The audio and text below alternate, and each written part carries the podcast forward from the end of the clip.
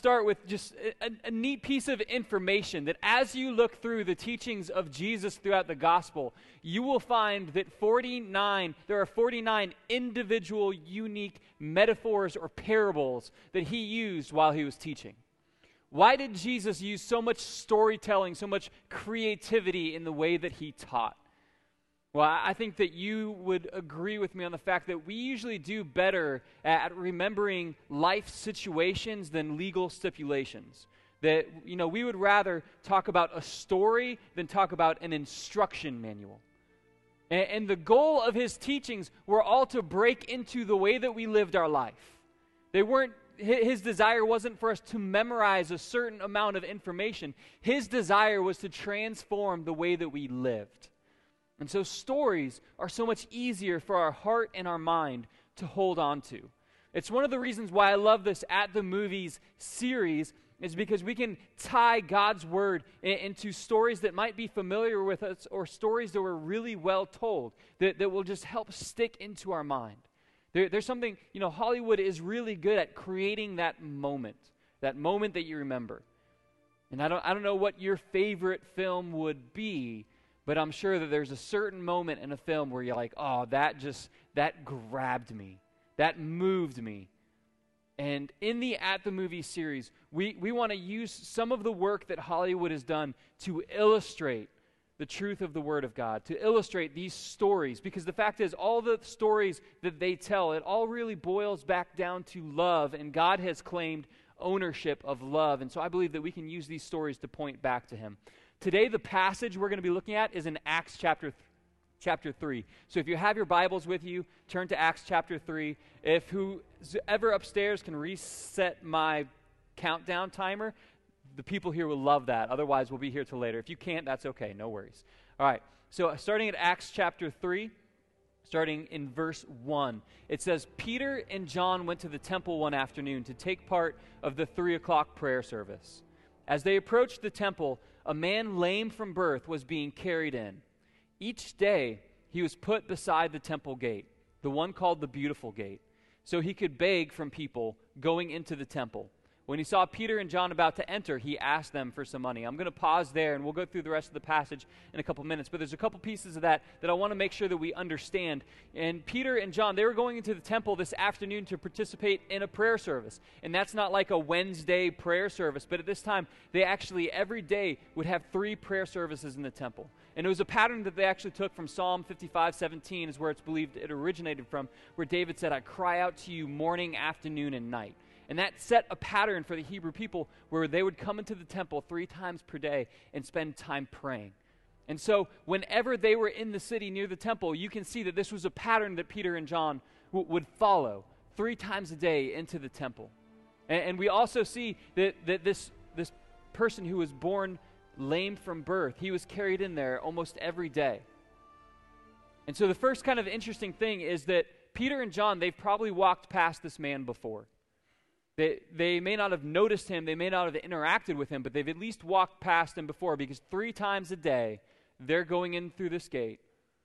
And almost every day he's there begging for money. He was set there to beg for money from people. And into the temple, this is just another interesting piece. There's actually nine gates going into the temple, and all of them are beautiful. The eight other gates, th- this one's talking about a specific gate, but the uh, eight other gates, the, they're, they're covered with silver and gold. And I, I, don't know that we really have any place where it's comparable to that, where you walk in and there's literally silver and gold right there on the gates around you. And all of them were equally beautiful except for this ninth gate that faced east, and this one was extravagant beyond the others. It was larger in size. It had, had polished brass alongside the silver and gold, and it was beautiful. So when people came in to the temple, this is the gate that would, they would normally go through because it is just the most extravagant. It's the tourist destination, it's what people came to see, and they'd come in through this gate. So if you're a beggar, it's the best place to be to try to receive money from people. And, and, and so that's just a little background about, about where they were at and what they were doing. And for, for this, this man who was placed there every day, he was lame from birth, I want to begin to just draw the picture in your mind of exactly what this looked like. He has never walked a day in his life. So if you can picture his legs, you know the muscles haven't formed the way they normally would. His legs probably weren't bent the way that healthy legs would be. He's never known the pain of stepping on a Lego. He's never known the joy of dancing. And, and he is carried and placed, or he will have to scooch himself, and, and this is the way that he's lived his life. And it's the type of person that when you physically see him, you feel that tension of do I look towards him or not? Because I know that if I look at him too long, I'm going to feel like I have to do something or address it. And so it might just be easier to walk by and not look. But then again, it's kind of interesting. His legs, they look very different. So maybe I'll just stare. And sometimes that's the reaction too. And we have this, th- this person where he has not lived a normal life. And his scars are on the outside invisible. And, and, we know the situation because some people's scars, some people's pains, they're on the outside and they're visible. Some people are more internal and harder to see. And, and the story that I want us to look at, kind of alongside this passage today, is a story from a movie called Wonder. And it may have gone under your radar because it's, it's kind of, it leans towards a kid's movie, but I'm going to tell you if you sit ho- at home and watch this movie, you might want to keep the tissue box close to you because you get, tend to get something in your eye while you're watching it and your eyes start to water. Um, even if you're a man, that might happen because it, it, it, does get towards your heart because it does a really good job of illustrating the pain and difficulty that someone walks through when they have this sort of disability. It's about a young man who had a facial cranial um, disability when he was born. He wasn't born with cheekbones, and, and there's some other issues surrounding the, the sinus cavity being closed off. And we're to we're to just see a few small clips from this movie and it's to start off with just a picture of who he is and the storyline is his parents have decided even though they've homeschooled him through his whole life that entering 5th grade it's time for him to start public school. And this is terrifying to him. And so the, the first clip you're to see it's to just introduce this character named auggie and it's going to also show you what it looked like the dinner at home after his first day at school, and his first day wasn't good. So we're going to go ahead and start with this first clip.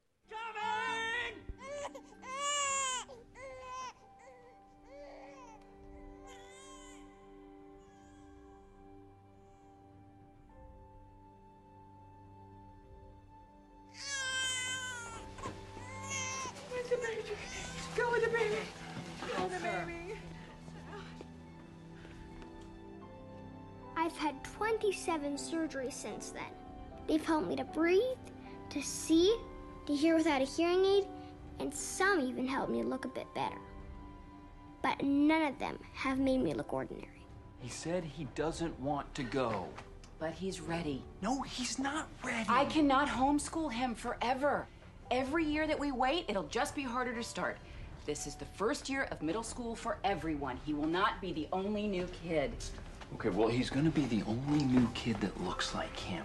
Look, will you stop pulling tails for just one second and please listen? It's like leading a lamb to the slaughter, and you know it. I know I'll never just be an ordinary kid.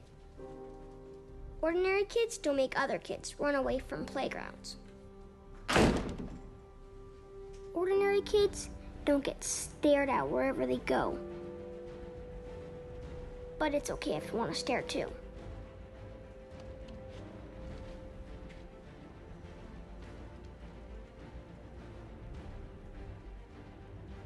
My name is Auggie Pullman. Next week, I start fifth grade. And since I've never been to real school before, I'm pretty much totally and completely petrified.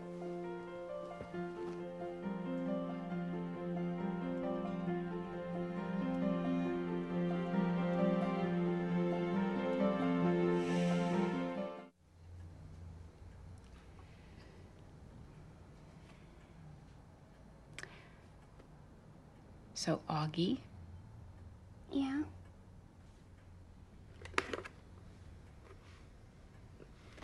hi. How was your first day of school?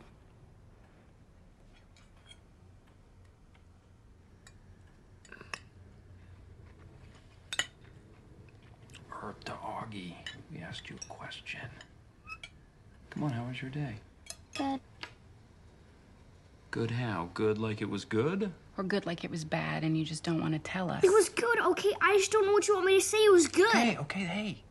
If you're mad at mom about going to school, it was my idea too. Why can't I just say good like anybody else?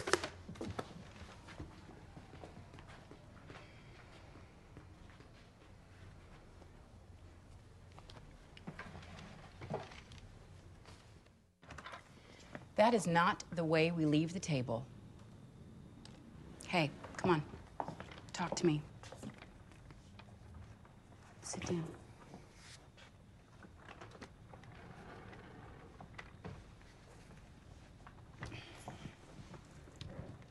Take that off, please.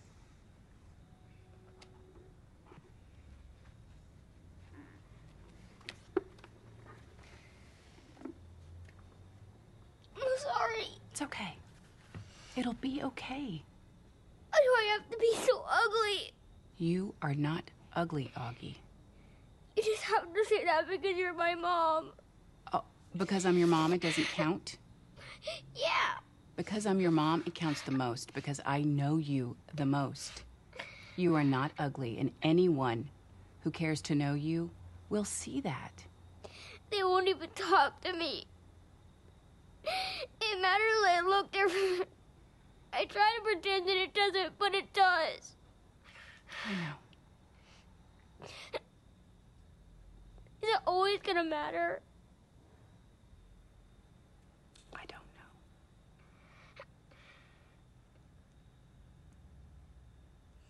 Oh, honey, listen. Look at me. We all have marks on our face. I have this wrinkle here from your first surgery, and I have these wrinkles here from your last surgery. This is the map that shows us where we're going. And this is the map that shows us where you've been. And it's never, ever ugly. What about your gray hair?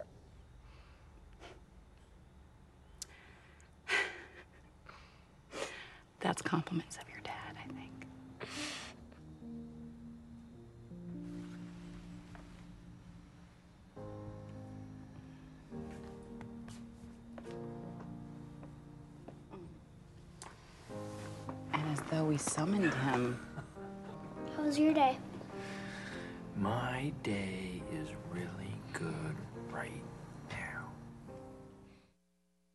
don't know. As I watch this movie, I somehow find myself feeling inside of the shoes of Auggie as well as his parents. I mean, even sometimes the antagonist in the movie, I kind of feel like I'm inside of his shoes. But I, I show that because I, I want I want us to feel for a second what it's like to be someone who, who has a disability or someone who feels like they're on the outside. And I think the movie does a really good job uh, of conveying that emotion over and across of what it would be like to not be able to have a normal day at school. And wi- within that, I love the conversation with the mom where where he- she says, you know, you're not ugly, and he says, you you just have to say that because you're mom. And she says, well, does my opinion not count because I'm your mom? And he says, yes. And she says, my opinion counts the most because I'm your mom because I know you the best. Because the fact is, there's something within us that wants to discredit the voices of those who are close to us. In fact, you know, we can apply this to God as well. We know what God has to say about us in Scripture. Uh, about the fact that no matter what we, we've done, no, no matter what mistakes that we've made, no matter what other pain someone else- else has brought into our life, no matter how other people would describe us, that He still says, You are my beloved son, you are my beloved daughter. I have a plan and a purpose for you, I have a future for you. This is not over for you. We know that Scripture is filled with these words and these promises from God, but somehow we just feel like, Oh, God, you know, you have to say that. And, and I know that you say that, but I hold more closely to the opinion of these people who surround me that I probably don't even like than I do yours. And that's, that's insanity. We have to listen to the voice of God above anyone else about who He says we are. And whether someone has a disability, whether someone looks different, whether someone is struggling through an addiction, or whether they have their life all together, the same image of God is written across each person's life. And each person has a unique and undeniable value. And that, that is a truth that we need to hear. That's a truth that we need to feel with our heart. And that's a truth you need to hear from the Word of God. That, that He's not done with you no matter what your life has looked like. Within this, this passage and within the life of Auggie, you know, in his school day, people, you know, either stared at him or ignored him or avoided him. And, and in the life of this beggar who, you know, Peter and, and John had surely walked by many times, as well as countless other people who just walked by and not wanting to even make eye contact. And in this day, it was a typical belief that if you were born with a disability, that it was probably either because your family sinned or because God knew that you would commit a great sin and he punished you in advance. And so a lot of the people who would interact with this, this beggar, they, they didn't just have the awkwardness, oh, you look different, there's something wrong with you. There was actually a tangible, like, I think you deserve this. And so you deserve to be on that mat. You deserve to not walk because what your family probably did, because what you were going to do. And there was that added animosity and tension to it, which probably caused him to have this thing where he wanted to ask, but he wouldn't even look at people. And from, from the passage, one of the today's going to be a little bit different in the points of my message because my points are going to be more challenges than points. It's going to be less tweetable and more, hopefully, something that'll just get stuck in your head in a really annoying way as you walk through your week uh, because that's what I want. I want you, as you're walking through the situations of your week, I want some of these thoughts to just, just be right there with you. And, and the, the first challenge of the three challenges that I want to give to you, and I want you to walk one, one of them out, if not all three, but this week, be kind to someone you usually walk past. And at the beginning of the message, I talked about how Hollywood's really good at creating a moment. And when I say be kind to someone you usually just walk past, I mean, I'm not saying like, you know, don't hit them with something. I'm saying actually create some moment with them where you stop and you make eye contact and you find a just even small way to encourage them. Because the, the, the intent of this isn't saying you know to use a football term i'm not asking you to run a touchdown to like build an orphanage on your first try uh, of trying to encourage someone. I'm not saying go huge. Like the, the way that we change the world isn't just by the huge things but it's really by the small things. That if you can create a small moment where you encourage someone's heart i believe that god uses that in tremendous ways and, and, it might feel like we don't walk past people, you know, and ignore them, but, you know, what, what did your last bagger at Publix look like? I mean, and it's not that we treat them like a paralyzed person, but I'm just saying, I know the habits and I know the, the common things we do. We walk past lots of people and we don't even acknowledge them. And it's not that we're trying to be mean, we're busy, we have things to do, getting to the next thing. I understand all those things. But that person has a unique identity, they have a unique battle that they're fighting, and maybe just a small word of encouragement that's outside of the normal, this is how our society runs, might just lift them up in a way that would surprise you. So, so my first thing is be kind to someone that you would usually just walk past. Stop and create that moment with them. And, and, it, and, it's interesting, continuing on in the passage, in verse 4, it says, Peter and John looked at him intently. He asked them for money, and they stopped and they looked at him intently. And Peter said, Look at us.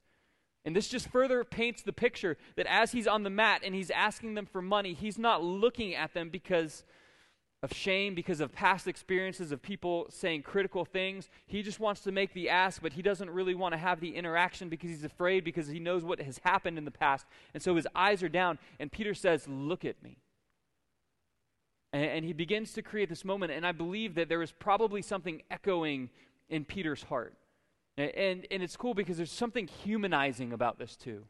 For someone who lays on the ground and begs for money, for him to say, Make eye contact with me. I want you to look at me. There's something that I want to see your eyes connected to my eyes. And, and, I can't help but wonder if in the back of Peter's mind there's this echoing voice of Jesus because he was there with him when he said, Whatever you do to the least of these, you do unto me.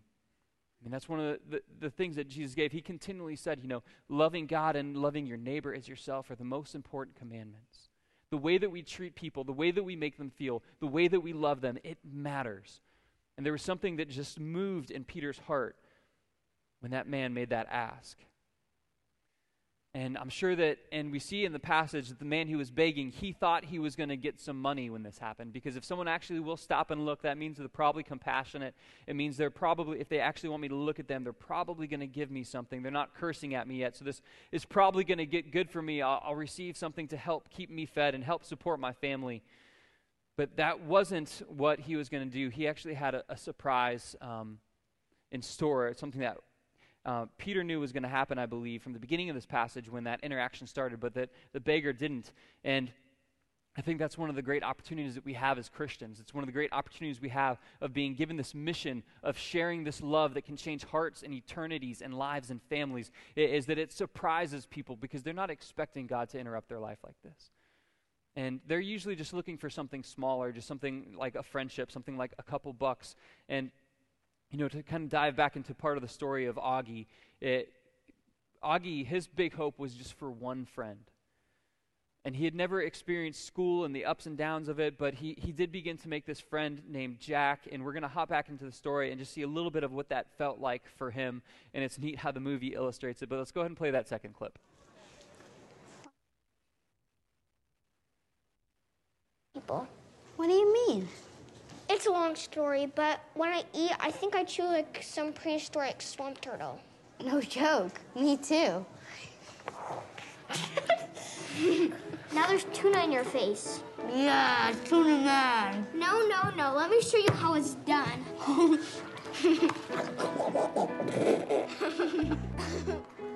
Dude, that's even more gross.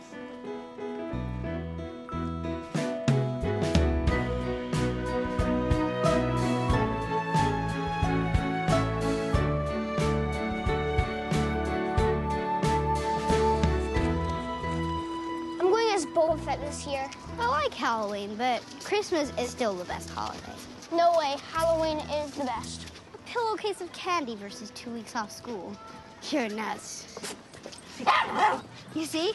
Even your dog agrees. Hey, Mom, is it okay if Jack comes over? Yes. Thanks, Mrs. B. I mean, you get snow on Christmas. But you can get snow on Halloween. If there's like, if you live in Alaska or there's a blizzard. I've got to be cool. Fall is here, hear the yell, back to school, ring the bell, brand new shoes, walking blues, climb the fence, books and pens. I can tell that we are gonna be friends. You ever thought about having plastic surgery? No, I've never thought about it. Why? Dude, this is after plastic surgery. It takes a lot of work to look this good. We don't notice any time pass. One, two, three, four. I declare fun war. Bow, kiss, begin. We sit side by side in every class. Teacher thinks that I sound funny, but she likes the way you sing. Tonight I'll dream while I'm in bed when silly thoughts go through my head about the bugs and alphabet. When I wake tomorrow, I'll bet that you and Nate. I will walk together again. Fire. I can tell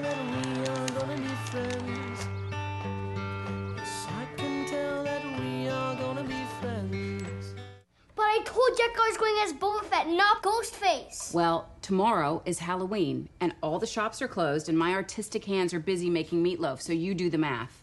Fine.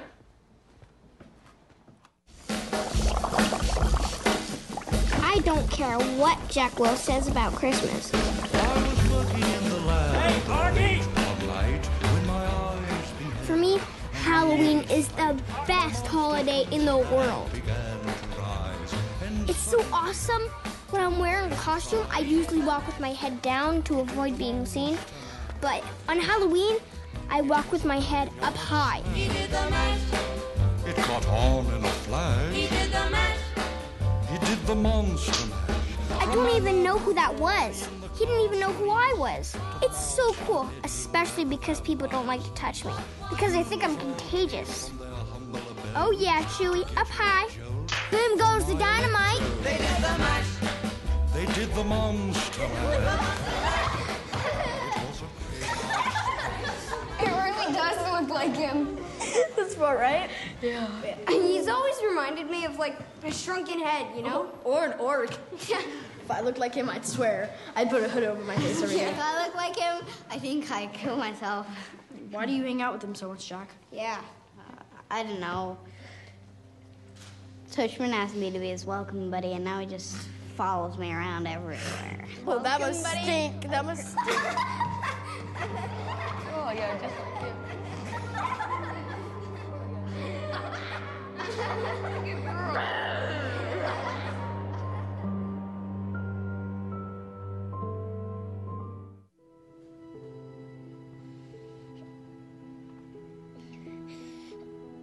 Nate, do you know where his helmet is? He's asking for it, and I've looked everywhere.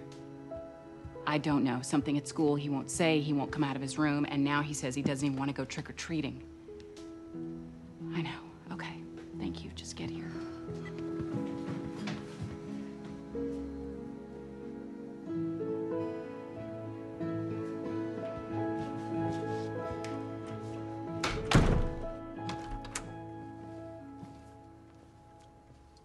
Come on, get ready. It's almost time for the Halloween parade. You're supposed to knock. Go away! Mom says you won't say what happened. Did someone say something? Someone always says something! Well, tell me what happened. It's none of your business! You took my day with Mom, so it is my business. I heard Jack Will talking about me behind my back. He said he'd kill himself if he looked like me. Jack Will? Isn't he the nice one? There are no nice ones! I wish I'd never gone to school in the first place. But you were liking school. I know you were. I hate it, okay? I hate it! Auggie, I'm sorry, but you're not the only one who has bad days.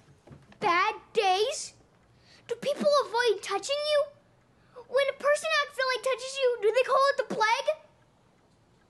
No. Jack Will is all I had. Just don't compare your bad days at school to mine, okay? Okay.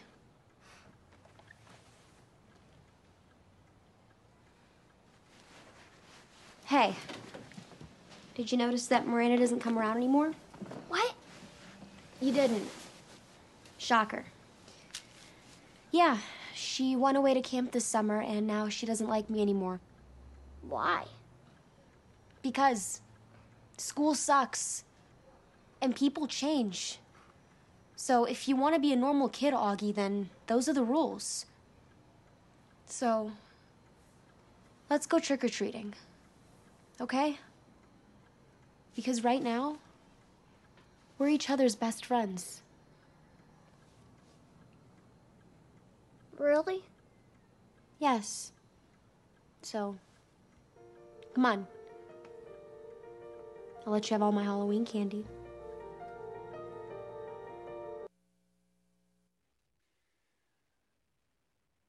School sucks and people change. Those are kind of the rules sometimes, isn't it? And I think that as we watch that, we probably all played on replay uh, a similar event in our own life where someone who was close to us said damaging words that cut right to our heart, that changed things. And in, in you know th- this story, it, it's easy to say, you know, that's just the way that life is that it just goes on like that. But, but the privilege that we have as God's people is to say that might be the rules of the world, but our joy is that we get to be rule breakers of that.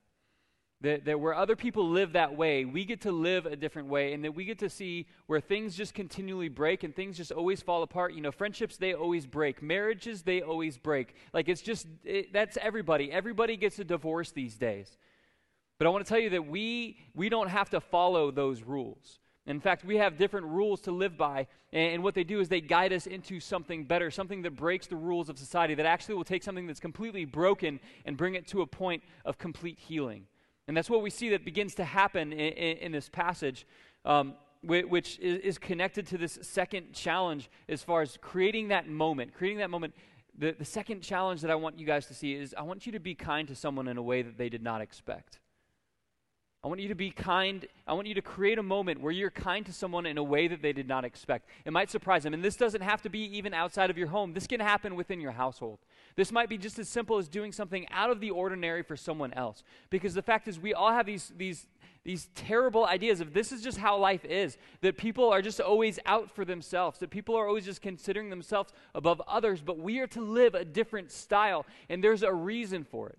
Because when we live the way that Scripture teaches us to live, when we show kindness in ways that people don't expect, it points the attention and the honor and the glory towards God in, a way that shows them it's not just something that you believe, but this seems to be something that's true.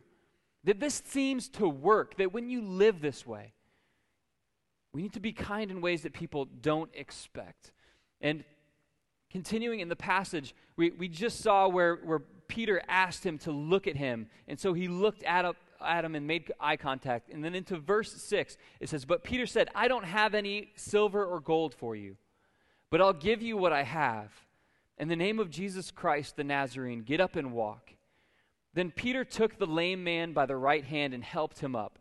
And as he did, the man's feet and ankles were instantly healed and strengthened. I just have to pause right there because this is just such a picture of how I've seen God work in my life as well in the life of other people. That, that when it, we get into this place where God is begin to, going to begin to do a work in our life, it, it's almost like that 90 10 kiss rule from the movie Hitch, where it's like he goes most of the way and he just asks you to reach a little bit. It's this picture where, where it says, you know, then Peter took the lame man by the right hand and helped him up. And as he did, the man's feet and ankles were instantly healed. And as he did, that there is this moment uh, of saying, of reaching up and then as he began to go into motion god began to work and i just i love the picture of that because i've experienced that that when i step out in faith and i don't know if god's going to show up those are the times where i see him show up when we begin to move, when we begin to go towards the thing, go towards the way of living that God has called us to. And, and this passage, it's, it's amazing what he did. I mean, God healed this person who was lame from birth. In verse 8, it says, He jumped up, stood on his feet, and began to walk. Then, walking, leaping, and praising God, he went into the temple with them. All the people saw him walking and heard him praising God when they realized he was the lame beggar they had seen so often at the beautiful gate. They were absolutely astounded. They all rushed out in amazement to Solomon's colonnade where the man was holding tightly to Peter and John. And the fact is, God still heals today. And just like it did then, it does today. When God heals someone, it, it freaks everyone around out. I mean, it's a strange and crazy moment because it's not often, but it happens. And I've seen it happen in my life. I've also experienced the times where you pray and ask God for healing, and He says what He said to the Apostle Paul of saying, My grace is enough for you and you're going to be okay and you're going to walk through this and the healing is not going to come in a miraculous way and in in this situation in this story the, the beggar got this amazing healing and all these people's attention was gathered around it the reason that we live in a way that shows grace in an amazing way to those who surround us it's not just for that miracle moment it's not just for the, ki- the, the act of kindness, because you know what? Kindness in itself, it has some value. You know, lo- love God and love your neighbor are the greatest two commandments. Following those, it has value, but it also has purpose. The reason that God healed in the situation is because he wanted to change what, what not was, was going on in the beggar's heart, but in these people that were all surrounding him. God created an opportunity from that moment that, that Peter stepped into. And the fact is, God always uses people when he, when he changes lives, when He changes other people's hearts or He changes their physical situation. He uses people. Scripture says, confess your sins one to another so that you may be healed. There, there's this fact that God uses us to advance His kingdom, to change lives and hearts around us. And so we have to seize opportunities that God puts before us. Not just for the huge, not just for the you know, miracle of healing, but just in the small ways of encouragement, of kindness and, and that's, that's the thing that I want to push on this. This is not, you know, go out and build an orphanage. This is go out and find a way to show the love of God in a small but meaningful way. And, and that, that, that's the push for today because the fact is, God is going to use people to change situations. And I'm going to show one last short clip from the movie. And th- this comes towards the end as Auggie ha- has, you know, fixed his friendship with Jack Will. In fact, um, Jack have become so close with Auggie that there's this kid who keeps picking on him, who Jack eventually punches in the face, which was strangely satisfying to see a kid punch another kid in the face. I'm not saying that's a right feeling, I'm just telling you how I felt. Um, but this kid that's been picking on Auggie time and time again, eventually one of the other kids who was a bully decides to tell the truth to a teacher, and we kind of see th- this moment unfold. Let's go ahead and roll the last video.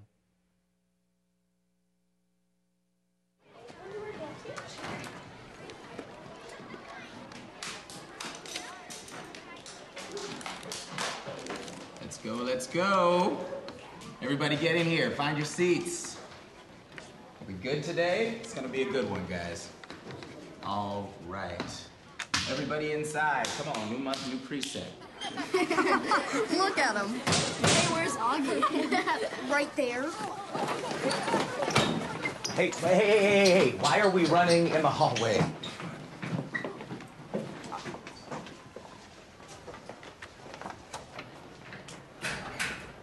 Auggie, okay? Yeah, everything's fine. I'm late for class. Hey, hey, hey, hey. Auggie, you know if you need help, you can ask for it. You're not alone. I know.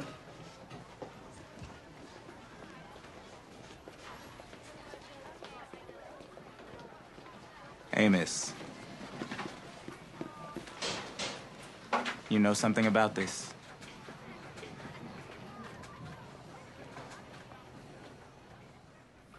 You understand? We take bullying very seriously at this school. There's zero tolerance. Excuse me. Can you explain what's going on here? Wasn't Julian the one who got punched in the mouth? If there's any bullying going on, it isn't my son.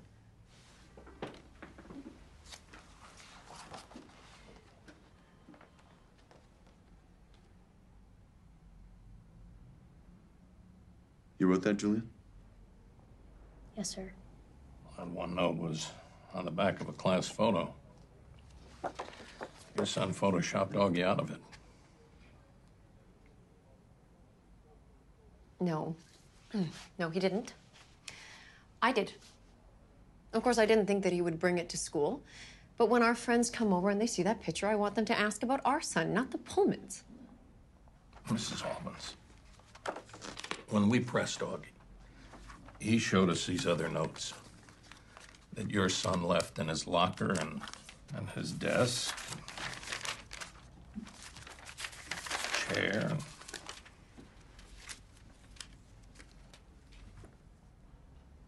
Okay, look, if no one else is going to have the courage to say it, then I guess I will. These kids are too young to be dealing with this sort of thing.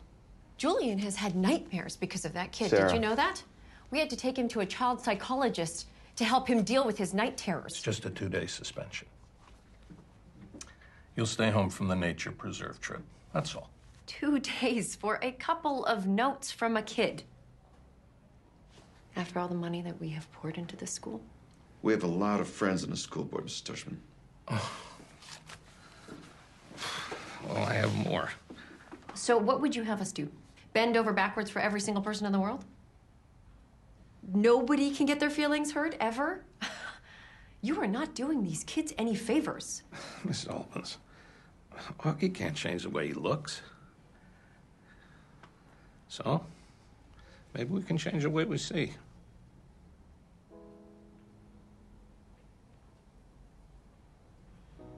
Yes, I will be sure to tell that to the real world. Thank you for this. We won't be back in the fall. Mom. Like the school. Oh, Mom. I have friends, Dad. Let's go, Julian. Come on.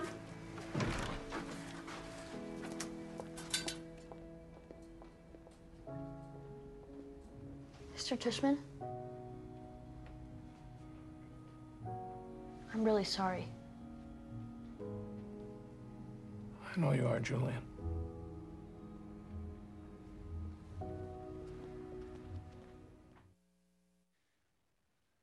Auggie can't change the way he looks, but maybe we can change the way that we see. I loved that line um, because so much of the world we can make excuses. This is just how the world operates. I just need to do what I do, keep my head down, move through my life, take care of myself, and not worry about what's going on around me or outside of me. That's not the calling that Scripture puts in front of us. Scripture actually describes that ahead of you, you have an opportunity. That you will see hurting people, you will see broken people, you will see people that when you look at them, it might be difficult for you to even make eye contact But if you're willing to lean in, God will open an opportunity where you'll see Him do incredible things, not just in their life, but in yours as well. Because we have found that when we walk in obedience, we see God show up time and time again. We see God heal things in us as we take steps of obedience. And what we see happen in verse 12 is the reason that we that that, that we take these steps to, that we step out to try to help people. Band, if you guys can make your way up on stage, I'm going to wrap this up. In verse 12, it says that Peter saw his opportunity and addressed the crowd. People of Israel, he said, What is so surprising about this, and why stare at us as though we had made this man walk by our, our own power or godliness? And then he begins to, in the rest of the chapter, just lay the gospel out. Jesus, he lived amongst you. He died on the cross. You chose a murderer to be released in Barabbas instead of Jesus when you had the opportunity. And he died on that cross. And he was risen from the grave. And you too can have forgiveness if you will believe. And, and, and, he sees, you know, I have this opportunity to help someone, and then it creates attention, and now I have the opportunity to share this message. Because, as I said before, when people see this light inside of you, this fact that you care about other people, it doesn't just convince them that you believe what Scripture says, it convinces them that Scripture is true because it's no longer just a list of stipulations, but it's actually a story that's being lived out in front of them. And we will see pain in our life, we will see pain in other people's lives. But we don't have to let the way that the world lives dictate how we live. We will let the way that Christ lived dictate how we live, and it gives us the opportunity to encourage and be kind in ways that won't make sense to other people. And the third challenge for you to bring into this week with you is be kind to someone who is currently fighting a battle. Three of them is be kind to someone you usually walk past, be kind to someone in a way they did not expect, be kind to someone who is currently fighting a battle. That's actually kind of the end line of this movie. If you watch it, you'll see the principals share this. Be kind because everyone is fighting a battle. And the person you see at the gas station or in your workplace, their scars may not be on the outside but they might be wounded on the inside. And your small act can be very meaningful. Not just meaningful to them, but your Father in heaven, He rejoices to see you take steps of obedience. So, will you do it this week? Will you find an opportunity to create a moment? If we do this, I believe we're going to see God do great things in our heart and in the hearts of others. Let's pray. Father, I thank you that it is your kindness that leads us towards repentance. And that we get to display that same kindness to people even when they don't deserve it. And Father, give us the courage, give us the boldness, give us the adventurous spirit to step out and find a way to create a moment where we show kindness to someone else in your name.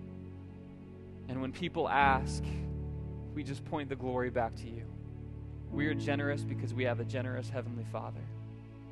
We are loving because Jesus Christ taught us how to love in a way that's beyond what we could even imagine. And as we step out, we just pray that you would encourage the hearts of others, encourage our hearts, and strengthen this vision and calling you've placed before us. In Jesus' name.